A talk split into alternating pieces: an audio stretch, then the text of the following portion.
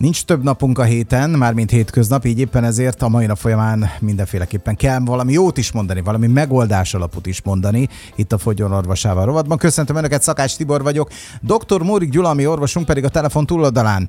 Izgatottan köszöntelek, szervusz, szia, szép napot! Szép napot, és remélem, hogy a péntek 13-a kizárólag azoknak rossz ómen, akik most nem hallgatnak bennünket, tehát délután még lehet ezt pótolni, mert akik most nem hallgatnak, nem fognak tudni javítani az egészségükön, pedig most mindenről lerántjuk a leplet, most olyan tiszta képet festünk, hogy a végén Tibi, te ott fogsz üldögélni, igen, magad baroskadva, és azt fogod mondani, hogy atyavilág, egész héten ezen fogok gondolni. Most olyan vagyok, mint egy kis kutya tavasszal, amikor párzási időszak van, ráncsad már a kis titkodat. Na jó, rántom akkor a leplet, tehát megdöbbentő igazság következik, a koleszterin és az érelzárodás, vagy akkor a koleszterin, és akkor, hogy hívják, a hétköznapi emberek hívják, az érelmeszesedés között. Ugye mit mondtunk? Azt mondtuk, hogy ez korral jár, szinte elkerülhetetlen, szedni kell gyógyszereket, akkor azért az jó lesz, és akkor innentől kezdve mi meg azt mondtuk, hogy emberek, ébresztő, nem a koleszterin okozza, és ez a legkevésbé sem gátolható meg gyógyszerekkel. Tehát itt már azt gondolom, hogy a kioldót azt elkezdtem húzni, és nézzük meg, a rendszer hogy működik, az egészséges rendszer. Ott van a májad. A májad a kulcsfontosságú szerv ebben az egész rendszerben.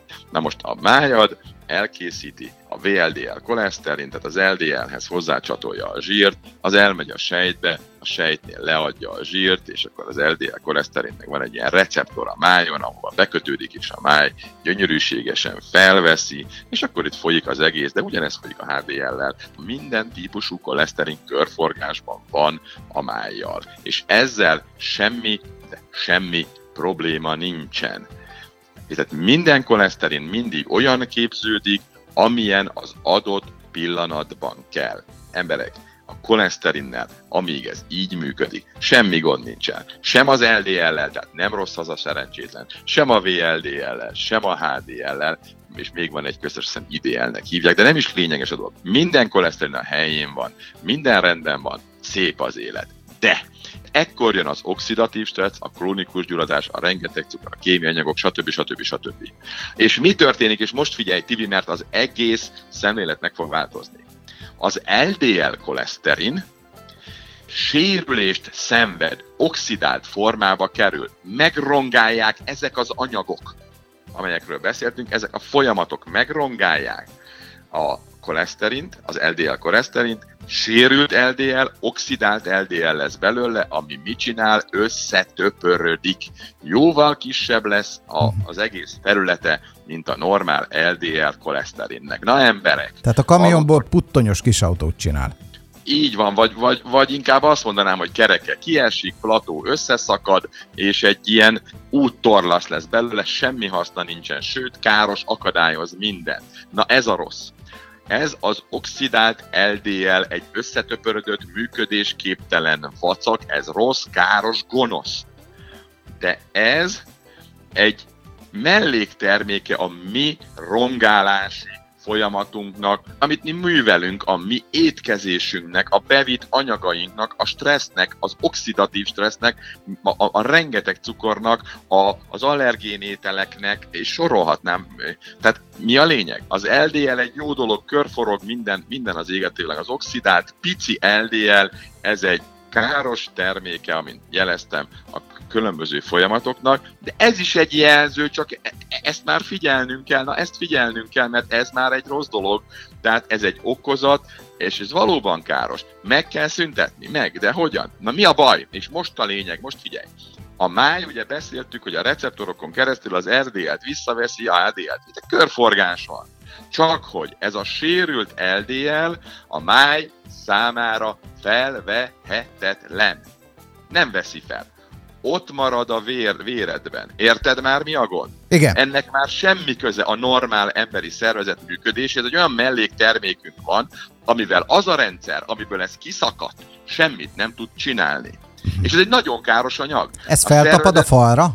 Na ez az. Ez fogja magát, és olyan tulajdonságokkal rendelkezik, hogy az érfalakat belülről bélelő belső réteget, az úgynevezett intima réteget megsérti, sőt, ezeken a sérüléseken keresztül, amit más dolgok is okozhatnak, gyulladás és társai, lektinek és társai, ezen keresztül ez az LDL, ez az oxidált LDL nem normális, mert azzal nincs baj, oxidált LDL, de ilyet nem látsz a laborleletbe.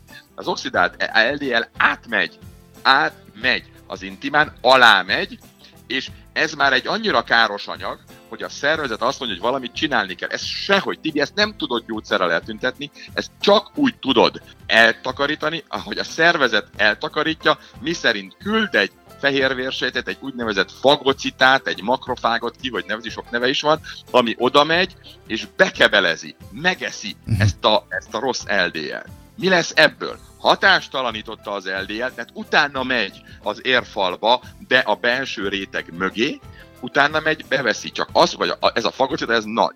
Az LDL koleszterin kicsi, az ott még meg is lenne, de ahogy a fagocita megeszi és hatástalanítja, akkor igazából megnő a kettő együttes mérete. Jóval több helyet foglal el, mint a mi azelőtt, mielőtt hatástalanította a szervezet. A jóval több helynek mi a következménye? Nem az éren belül, hanem az ér belső rétege mögött elkezd növekedni egy ilyen púp, hogy így fogalmazzak, és folyamatosan szűkíti az eret. Tehát még csak nem is belül van, és egyértelműen az immunrendszerünk következtében alakul ki. Jó, és ezt hogy tudjuk eltüntetni? Mert ugye ez a lényeg. Ez egy nem kívánatos anyag, ugye az immunrendszerben vannak rá módszerek, van olyan táplálkozás terápiás metódus, amivel ezt vissza lehet fordítani. Tehát nem gyógyszerek vannak rá, hanem módszerek vannak rá. Ez nagyon fontos különbség. De nézzük már még meg ezt a problémát. Tehát ugye látjuk, hogy egy olyan dolog az egésznek az okozója, amelyet még csak nem is mérünk. A koleszterin okozza? Nem.